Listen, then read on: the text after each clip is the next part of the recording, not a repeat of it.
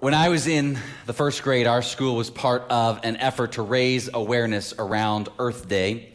And I don't recall a single thing really about that effort except the coloring contest that was part of it. All of us first graders were given an outlined picture with a, a, a, boat filled with trash, and the trash was filling into the ocean and all around the area. And our assignment as a class was to color this picture picture, and the pictures would then be collected up and posted around the school. And there would be a first and second and third place prize for the best colorings. Third place got $10, second place $25, first place $50. First grade, that was an unheard of sum of money. Needless to say, I put forth my best effort. I colored precisely inside the lines of that boat. I picked the colors that were most realistic brown for the wood boat, green for the glass bottles in the ocean, blue for the ocean water. Two weeks later, guess what? I won. $50. To this day, I still remember the mildly delirious feeling that overcame me. And it's another sermon during stewardship when I'll tell you what that $50 did to me. but for today, a lesson I started to pick up then, and then I think I started to pick up unconsciously in all kinds of ways as I grew up, is this. If you stay inside the lines, you will do well. If you do your homework, you'll get good grades. If you get good grades, you'll go to a good school. If you go to a good school, you'll get a good job. And all along the way, if you color inside the major lines of the law, you know, no murder, no cheating, no stealing, you'll prosper. Jesus' teaching this morning plays off something of this assumption. You've heard it said, do not murder. You've heard it said that you just need to stay inside the lines, keep the literal letter of the law, not murder anyone, and it will go well with you. But I say to you, if, if you're angry with a brother or sister, you're liable to judgment. If you insult a brother or sister, you'll be liable to the council. If you say, you fool, a term in that time that, that meant uh, empty or worthless and, and was a forceful term of derision. If you say fool, you fool, you will be liable to the hell of fire. And in one fell swoop, Jesus takes a commandment that seemingly was easy to keep and not think too much about, just don't murder, to a commandment addressing one of the most central and pervasive issues of our time and our hearts anger. Now, to be sure, the Bible addresses anger in a number, uh, at a number of different times, and I think it'd be wise for us to step back for just a minute and consider the nuanced understanding of anger that we see in Scripture because anger can be good. Jesus is angry with the religious leaders when they try to stop him from healing on the Sabbath day. Jesus angrily clears the temple when he sees God's people in the, in the house of worship uh, using it for unjust profit. Both Moses and Jeremiah show forth what is recorded as, as righteous anger at various points in their leadership. And nearly always in Scripture, this kind of good anger is anger directed at God's own people for their lack of faithfulness, their lack of justice, their lack of caring about the things that God cares about. It's an anger meant to wake the people back up to what God cares about, not unlike the scripture we considered last week from Isaiah 58. But even as the Bible lifts up anger as an emotion that can be an expression of good and passionate faithfulness, it gives plenty of warning about the dangers of anger. Psalm 4 4. When you are angry, do not sin. Ponder it on your beds. Be silent. Like, go over there if that's you. Proverbs 14 17 says, A quick tempered person does foolish things. James 1:19 Everybody should be quick to listen, slow to speak, slow to become angry. And then, perhaps most famously of all, is the passage today. But I say to you, if you're angry with a brother or sister, you will be liable to judgment. Now, scholars note that the anger about which Jesus speaks of here is of an ongoing nature. It's the kind of anger we hold on to. We savor the taste of its righteous indignation. We nourish it with justifications for being angry. We let it become bitterness. I think the Apostle Paul in Ephesians uh, 4 helpfully summarizes the tension that we're starting to hear when it comes to anger and what Scripture has to say. He writes this Be angry. I mean, there's something good and needful about the spark of a righteous anger that means you're alive, you care about something that matters. Be angry, but do not sin. Do not let the sun go down on your anger. Like, don't hold on. And do not make room for the devil to have a foothold in the anger. Be angry, but not too long, even if you're in the right. Because many times when we are angry, we are at some level right. Really, the concern with anger is not so much who is right and who is wrong. The concern is that when that flame of anger is lit, all it takes is the smallest of breezes. A small insult floats your way, a few remarks from the political debate, an offhand comment from a fellow congregant, a certain cell phone call, text, email, a change in health an upset child. All it takes is for the simplest of breezes to brush upon a lit flame of anger and fan it into so much more.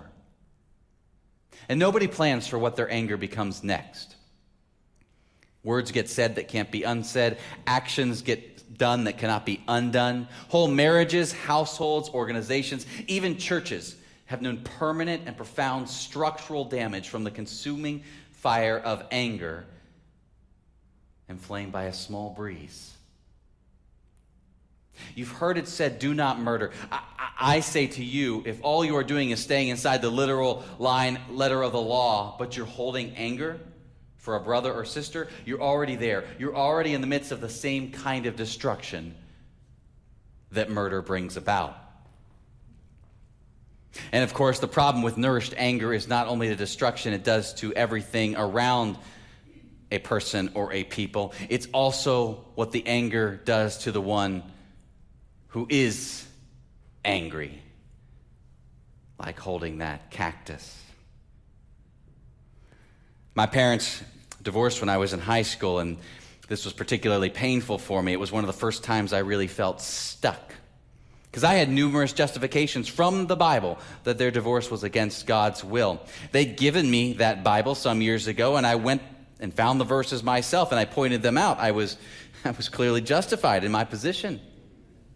And I was angry that I, I did not understand how I was unable to change the situation. It was wrong, it was unfair. But I did not spend my days with some kind of obvious seething anger amid the divorce. Quite the opposite. I was a good kid, I was a nice kid. Not a soul would have said, Now there's an angry teenager. But I quietly let the fire of anger remain lit in ways I don't think I even noticed. Until a particular play that occurred in a recreation basketball league that I was part of in high school. It was in a game where we were up by one point with just one second left to go in the game. The other team inbounds the ball, and the clock does not start right away. They were given an extra second. Just enough time for the other person to receive the ball, dribble it once or twice, get an immense amount of momentum, momentum from the free throw line opposite their basket, heave it 75 feet, and swish it in for the win. Top 10 ESPN play. Had anyone thought to be been filming that? But no one thought to be filming that because that's not possible when there's only one second left in the game. Shouldn't have counted. I and others went to the referee and made this point. We were angry, we were justified. The call stood, we could do nothing to change it, and I was stuck. Incomprehensibly, I raced straight over to the large brick wall on one side of the gym and proceeded to punch it with as much force as I could muster, and I broke my hand. The slight from the game proved the breeze. that caught an already growing fire within. You see, anger murders others, it also breaks the one who's angry. As Jesus declared, much hellfire indeed is brought about by anger. What if the wrong kind of breeze swept through our day?